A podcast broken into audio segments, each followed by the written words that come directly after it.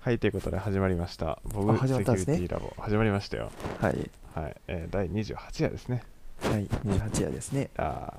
ーどうでしたか、この1週間は。すあの、セキュリティ関係ない話してもいいですかあ全然いいですよ。あの、私、2年ぐらい前までボーリングやってたんですよ。はい、スーパーボーラーだったんですね。まあ、それは置いといて、はい、まあ、ちょっと、あの、緊急事態宣言があったので、いつも出てたリーグっていうのがまあ中止になってて、はい、で、この、ん先週今週か。今週の月曜日、まあ、再開されてはい、行ったんですけど、はい。まあ、その日の、次の日の筋肉痛がひどくて。あーまあ、帰ってる時車で帰ってる時のこのハンドル持つでもちょっとこうなんか違和感あるなみたいなえー、筋肉プルプルしてんなとはい、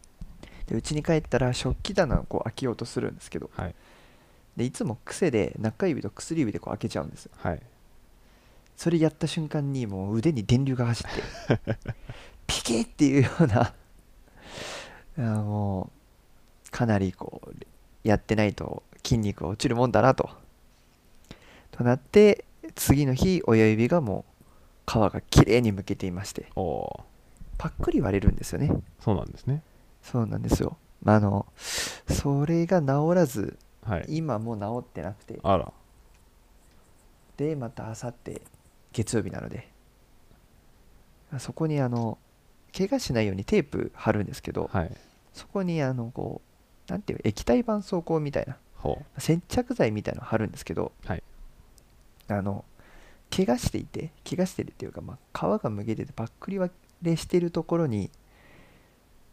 液体をつけるわけですよめちゃめちゃ痛そうですね。そうなんです よもうそれが嫌で嫌で今何とかしてそれを回避しようといろいろこう策を、えー練っている、えー週末ですとなるほど。はいまあ、やっと緊急事態宣言が解除されたということで、はい僕もあのまあつい先日大学の研究室に久しぶりにこうみんなで集まって実験をするという会があって言ってました実ね験してきましたねどうでした久しぶりの研究室というか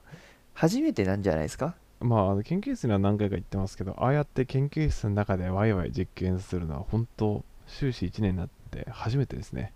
まあ、ワイワイ研究すあ研究実験するっていうこと自体が、まあ、ちょっと珍しいのかなとは思うはいりはするんですけど、はいまあでもまあ面白そうで何よりですね、面白いですね、まあ、ただ自分一方がでやっぱ難しいなはいと思ったのは、こうあの全員が全員オフラインで参加しているわけではなくてあの一部オンラインっていう状態ですかそうなんですよ一部オンラインで参加してる人もいたり、えー別のちょっと離れた部屋で別のオンラインミーティングに参加している方もいたりって感じでそれで怒られたんですよねまあ、そんなような形 でこうやっぱなんですかねオンラインとオフラインに少しこうやっぱ壁があるという風な状況でこうみんながこう対等で議論したりこう対等に全員が状況を把握するっていうのがなかなか難しくてちょっと、うん、まだ課題はいろいろ残るなと思いましたね。ですね研究室で誰かと一緒になんか実験するなんてあんまやったことないですねそもそもあのコロナ禍の前でも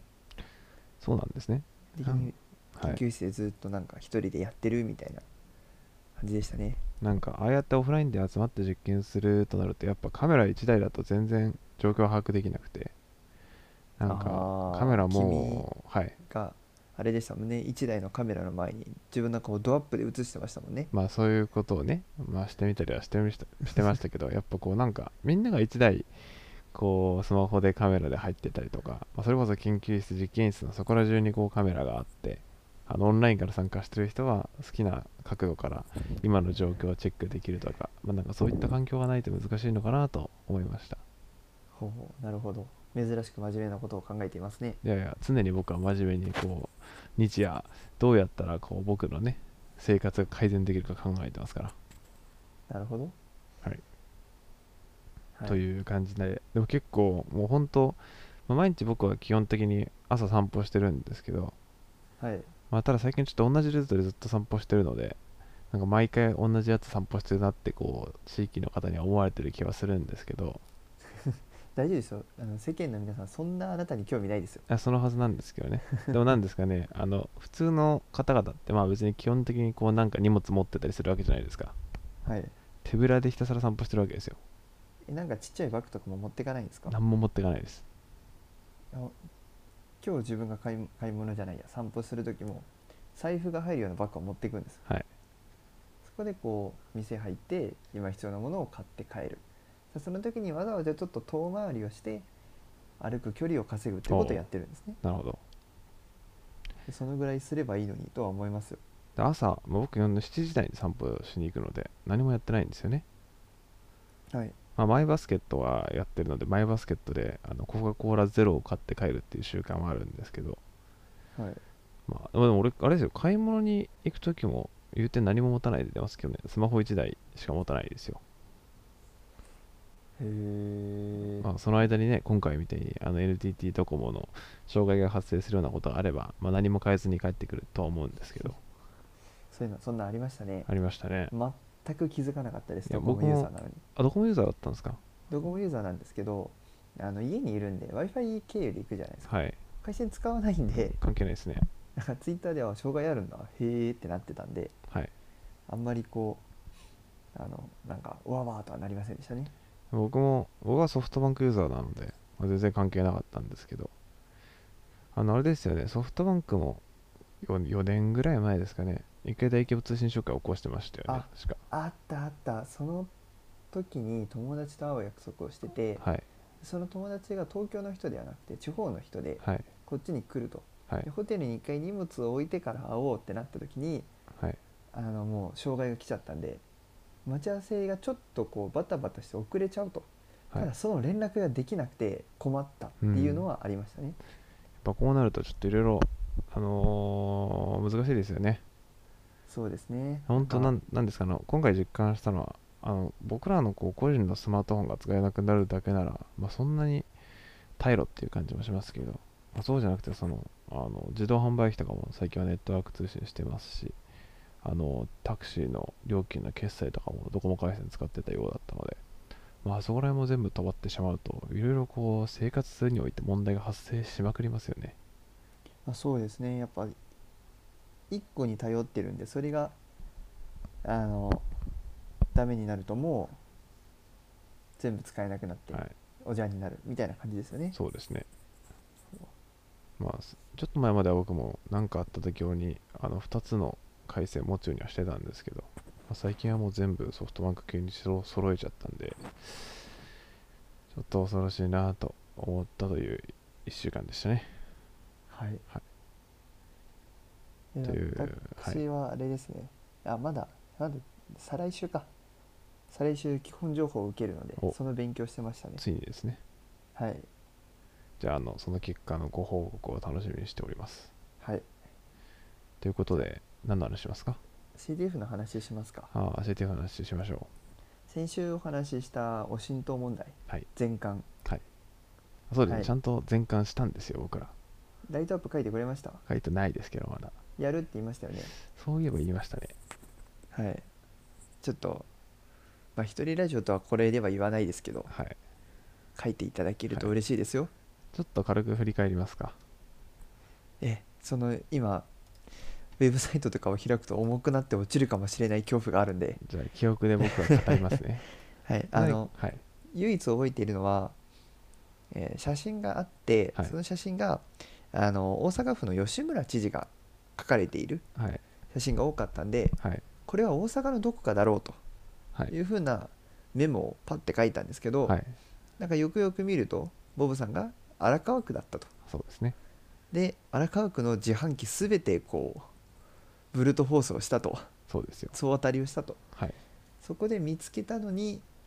あのフラグが合わないと、はい、えーそういうことを言ってたんでそうです。まあよくよく見るとなんかワットセクターベアセクターっはい、て聞かれてたんですよ、はつまり、まあ、区ではないけど地名みたいなのを入れればいいんじゃないかとはい、で、えーまあ、そこが谷中銀座だったんですねはい、で谷中銀座ってやったらあの通らなかったんですけど、はい問題文に1ワードって書いてあるから、まあ、谷中かなと思って出したら通ったんですよはい、でその谷中って漢字で谷中って書くんですけど、はい、ボブさんがそれをなんか竹中って呼んだんですよね竹中か谷中か覚えてないですけど少なくとも嫌なかったら読まなかったんですよ僕はええってなってそういやー東京の方ですよね僕は東京の方ですよ、東京の方ですね、はい東京の方でうんす自分東京の方じゃないんですけどなるほどやん中ぐらいは読めるだろうと思ってたんですけどいちやーちょっとショックですねょっと恥ずかしいやつでしたうーね、んあのまあ別にいや別にねフラグが解けたんでいいですけどはい、いいんですけどこう直前まで行ったところをスッとこういうことにされてポーンとフラグ通されるという、あの私のよくやる反則技ですね、はい、やられてしまいました他人がゴール前まで行ったのを自分が最後ちょっと蹴って入れるみたいなはいちょっとずるいことをしてましたねまあ、でもあのオシントは楽しかったですね面白かったです面ね白かったあですの日本だっていうのもあってまあはい、 3分の1ぐらいはパッと見ただけで大体何どこから変か分かってえーあとは全部気合だったんですけど面白いですねあと面白かったのが文福茶釜でしたっけ何でしたっけそういうあ文福茶釜って自分もよく分かってないんですけど、はい、タヌキとかキツネにあの釜ご飯を炊く釜みたいなのが後ろ背中にひが一体となってるみたいな妖怪ではないですけど、まあ、想像想像上の生き物がいるらしくて、はいでそのなんか石像みたいなのを写しててこれは何の動物が元になったでしょうっておしんともあったんですよはい、で文福ちゃんがまあ全く知らなくてただ見た目がなんかタヌキとかそういう哺乳類っぽいなっていうのはあったんですよ、はいそこでちょっと通りかかった親父に「これ知ってる?」って聞いたら「文福ちゃがま?」って言うから「なんだそれ」とでググってみたらそのことを知って「へえへえじゃあタヌキか」と思ってもう答えは英語でみたいな感じだったんでタヌキを英語変換するとラクーンドッグっていうんですよはいでもラクーンドッグと食っても全部ダメダメって言われるんですよはいえーなんか他に言い方あんのかなタヌキ英語って調べたらはい第1番目にラクーンドッグってきてはい2番目にタヌキって書いてあったんですよ、でまさかと思ってあのそのままローマ字でタヌキって言って投げたら通っちゃったんですよいやーちょっとびっくりであすれねにはちょっとこけましたねいや僕はそれ逆に文福茶が茶釜っていう言葉を知らなくてはいはいひたすらタヌキっつって画像検索しまくってたんです よそこかよみたいな感じになって、ちょっと変な形でしたもんね後ろになんかこでう、ななんかな陶んか器っぽいも素のが直にでもあれ問題文も動物は何って感じじゃなくてなんかもう少しこうなんか神話の中でうんぬんかんだみたいな問題文だったじゃないですか確あーかなんか想像上のとかなんか神話そうのそうなんかそういう英語ありましたそうねなんか単純にこの動物は何かっていう聞き方じゃなかったくて神話の元となってるのは一体うんぬんかんだみたいな聞き方だったんで俺そのフラグを見た時にはもうマジってなりましたずっと検索ワードに入れたやつがフラグだったんかいっていうところでいやーあれは英語力でしたいねやちょっとあれはやられましたね、はい、他にも、まあ、まあボブさんはソルバえソルブス一桁台を何個か通しててい通しましたねやあれはすごかったですね、まあでもなんか一つの問題はあのほんとただ単にこう立方体のは箱っぽいこうなんか建物があってこれはどこって問題とかもありましたけどまあそこら辺はなんか感覚ですよねパッとは見皇居っぽいっつって皇居をひたすら上から見てでなんかこう地面から生えてる四角い建物だったんで、まあ、大抵なんかあのトンネルとかの上とかってなんかそういう通気口とか非常用の脱出装置みたいなのあるじゃないですか、まあ、そそれんな系あんま気にしてみたことないですけどねそうあるんですよそれでこう首都高を下通ってたんでああじゃああそこら辺のトンネルのどれかの上かつ皇居のところかなと思って探したらあこれだってなりましたねいやすごいですねはいただあとあのボブさんとその後話してたんですけどはい日本人があれを解くにはまあなんとなくのこう雰囲気とそうかなんですよで今回の、まあ、ツアーでジャパンっていうか書き方だったんですけど全部東京だったんでしたっけ全部同居でした東京だったんで、まあ、そこまでこうまあ東京済みの人と東京の近くに住んでる人からすると、まあ、なんとなくこの辺かなとかはい23区内ぐらいのこう栄えてるとこかなとかちょっと下町かなみたいなの分かると思うんですけど、わそれを外国の人はどうやって調べてるんだろうとはすごく思いましたね。あれ相当大変だと思いますよちょっと CTF タイムまだ見れてないんですけどちょっはといライトアップ見てみたいですね確かにどうやって普段他のその土地勘のない人が解いてみたのかってう解いたの気かになりますねはい、で個人的にはクリプト問題が2問解けずはいまあソルブスがかなり少なかったのでしょうがないかなとは思うんですけど、はい解けそうで解けなかったので悔しかったなあっていうのーなるがほどあの CTF ですねそうなんですねはい、はいあともう一個 PBCTF っていうのがあったんですけどはいなんか難しすぎて一番簡単な問題がクリプトの1問でそれだけ解いて終わったっていうのもありましたねあーちょっと僕の記憶からは完全に忘却されてますねやってないんですもんねそういうことだと思いますで今デッドフェイス CTF っていうはいのがあるんですけあどりますねまあ、これもボブさんがなんか最初だけ2問だけなんか何点でしたっけ5点と何点かみたいないやもうちょい解いた時はもうちょい高かったですよいやなんかそのぐらいだった んでで今回も浸透問題があるんですよはいまあなのでぜひともボブさんに解いてほしいなと、ああまあフォレンジックとかもあるんで、はいじゃあボブさんがねさ担当のはずなのまあで、フォレンジックは僕担当ですねはい、ぜひともお願いしますはいわかりましたはいこれあれですねあのボブセキュリティラボ内でアリスさんが僕にお願いをすると僕は断れなくてそれをこう後から言ったよねって言われることが最近多いので大変ですね、その公開というかちゃんと現地を証拠にやっぱここで頼むのが一番通りやすいのがもう分かったんであーそうですね間違いなく取りやすいですね、はいということで次何の話しますかお便りいきますか お便りいきましょうじゃあお便りに行かせていただきますはいはいえーっとですね今回のお便りこれラジオネーム今書いてないのでラジオネームイブネーム書いていないのでこれ何何て呼べお呼びすればいいかわからないんですけど今多分聞いているっぽいのでイブネーム何て呼べばいいかちょっと今すぐ送っていただければと思うんですが まあ先にちょっと中身の方はい話させていただきますあラジオネームえーイブネームはですねカンタさんだあということでいつもありがとうごいつざいもありまがすとうございます。ということで、えー読まさせていただきます。えーボブさん、アリスさん、ハローワールド。ハローワールドハローワールド、えー久しぶりのライブ参戦ですが、お便り失礼いたします。はいはいえー全くセキュリティと関係ない質問があります。ほうほあどうぞどうぞいいですね、えー僕は話す練習として、ポッドキャストを始めようと思って、今日初回の収録をしてみましたおほういいですね、えー本来ならテーマをざっくりと決めるべきなのでしょうが武器となるような専門知識も面白いネタもないのでいろいろなトピックについて話すと言って始めてみましたとなるほどほうほえー春に始められたボブセキュリティラボも今日で28回目 ですね長いですね、はい結構やってますね、はいえーボブセキュリティラボを始められたきっかけや長続きの秘訣などあれば教えていただ教えていただきたいですなんで始めたんだっけそうですね。そして最後に、えーまたよろしければ僕のポッドキャストにゲスト出演していただきたいです。ああはいぜひぜひいあの、つでもう言ってくださぜひともいいつでも行きますね、僕らは。。はいいえー始めたきっかけなんだろう まず始めたきっかけはあれですよ。あの、あのあれですよアマンアマンガス中の、あそこから、そうだそうだあのアマンガースっていうゲームがあるんですけど、はい。まあ簡単に言うと人狼みたいな遊びなんですねはい。で、えーまあ、普通の人は、えー宇宙船の中に、えー宇宙船がちょっと壊れてるのでそれを直しに行くんですよはい。ただその、まあ、10人いたら8人は普通の人で2人はインポスターっていう、まあ、ちょっと悪いやつではい。そのみんながこう直しに行ってる間にその普通の人を殺していくんですねうん。でも殺すのもあの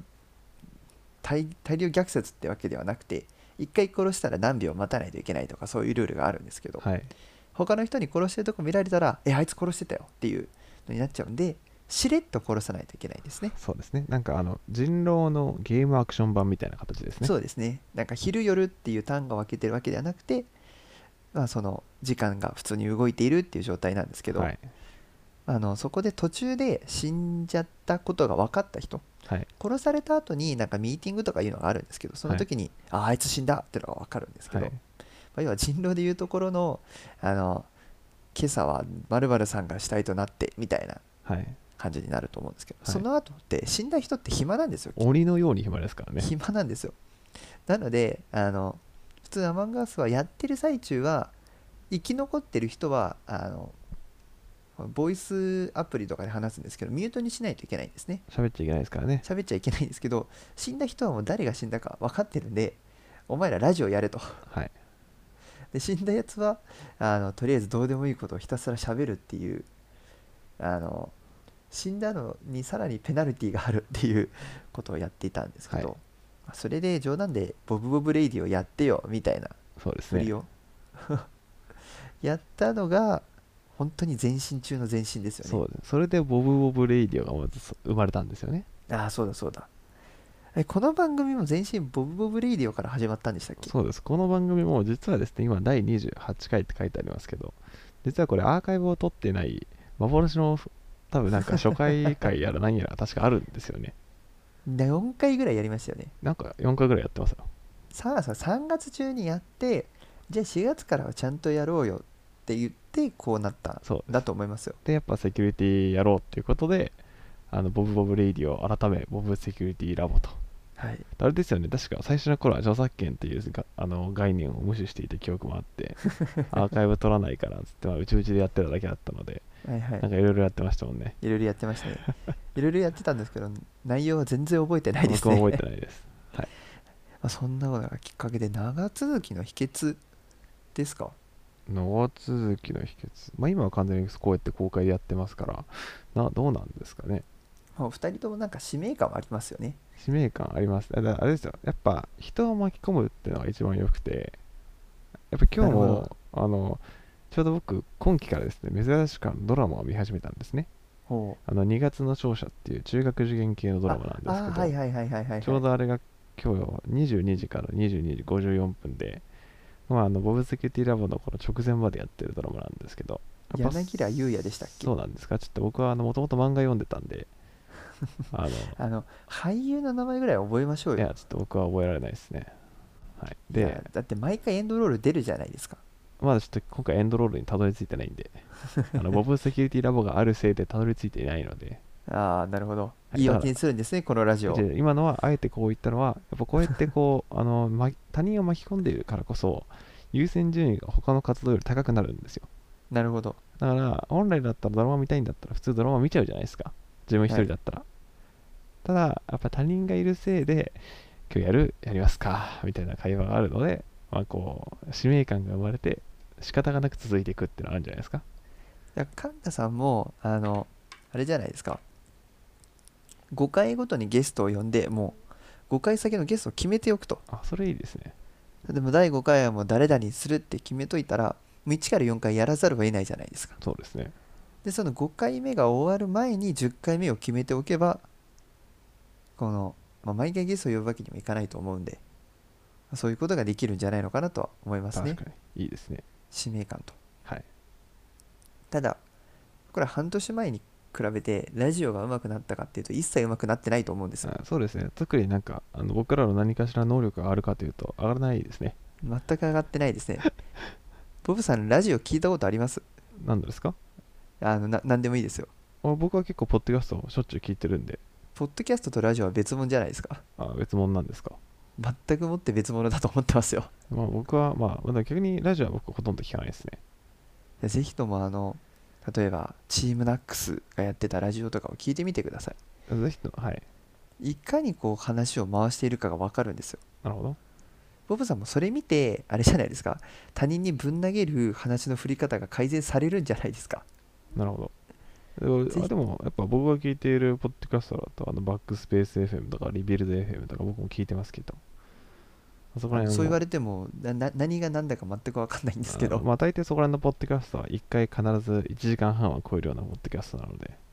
いやそうなそう長ければいいってもんではないじゃ僕ならいもですねか、やっぱ2時間とか3時間あやっぱあれじゃないですかカンタさんも2時間とか3時間やってみるっていいんじゃないですかあの最初は絶対おすすめしないです もう少ない時間から続けていくのが絶対必要ですそうですねあのボブさんがよくやりがちなことなんですけどやる気のある時だけめちゃくちゃやってその後もう指数関数の逆のなんて言えばいいんですかもうもう本当にやる気がなくなると本当に何もしなくなるんで、厳選していきますねはい、もう減衰というかもうすぐゼロにいっちゃうんで E のマイナス X 乗みたいな形ですかねそういうの突っ込むのめんどくさいですね 自分が指数関数って言ったのが間違いだなとそう思ですよってます自分が押すって言うから僕はそう言ったわけですからはい、あのそんな感じなのでぜひともこう細々と続けるのがまずいいと思いますよでボブさんはしっかりラジオのを聞いてみてくださいよえ僕は分かりましたポッドキャストとラジオは一緒にしちゃダメですはい、はいやっぱ時代は僕はポッドキャストだと思ってますけどね。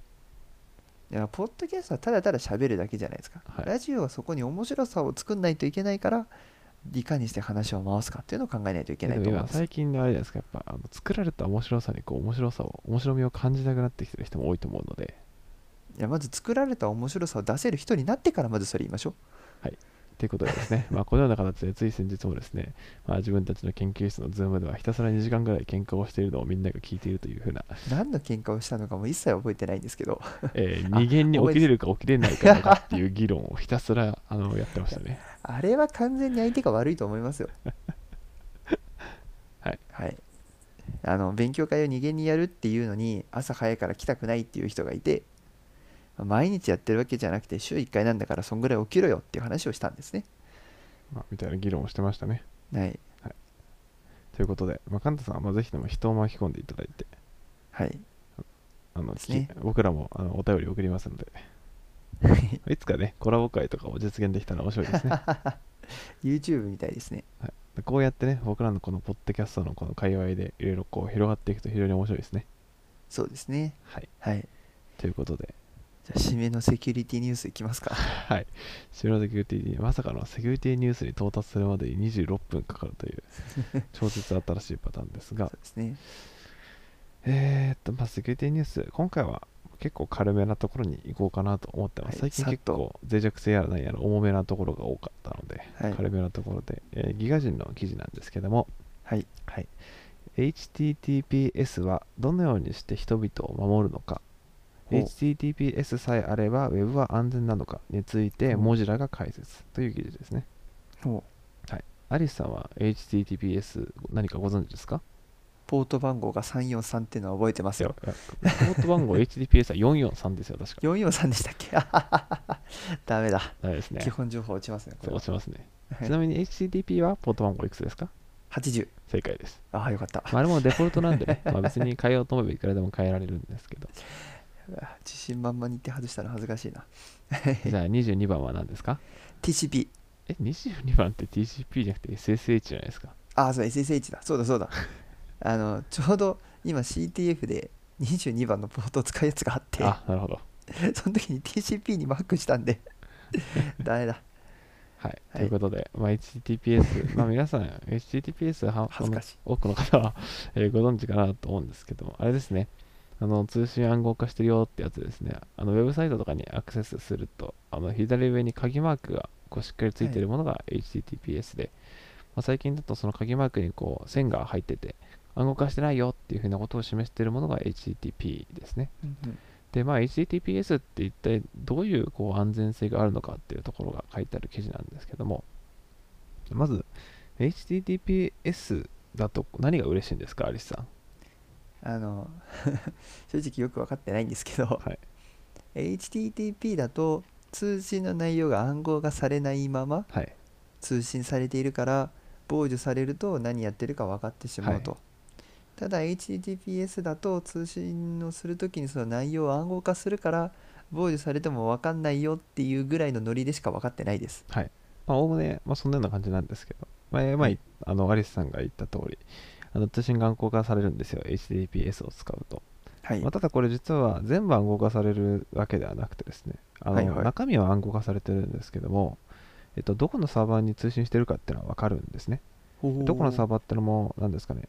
え例えば google.com っていう風なサイトを使ってるときに、まあ、実際にはその google.com トップページじゃなくて、えー google.com スラッシュニューススラッシュうんぬんかんぬんみたいなページにアクセスしてることも多いじゃないですか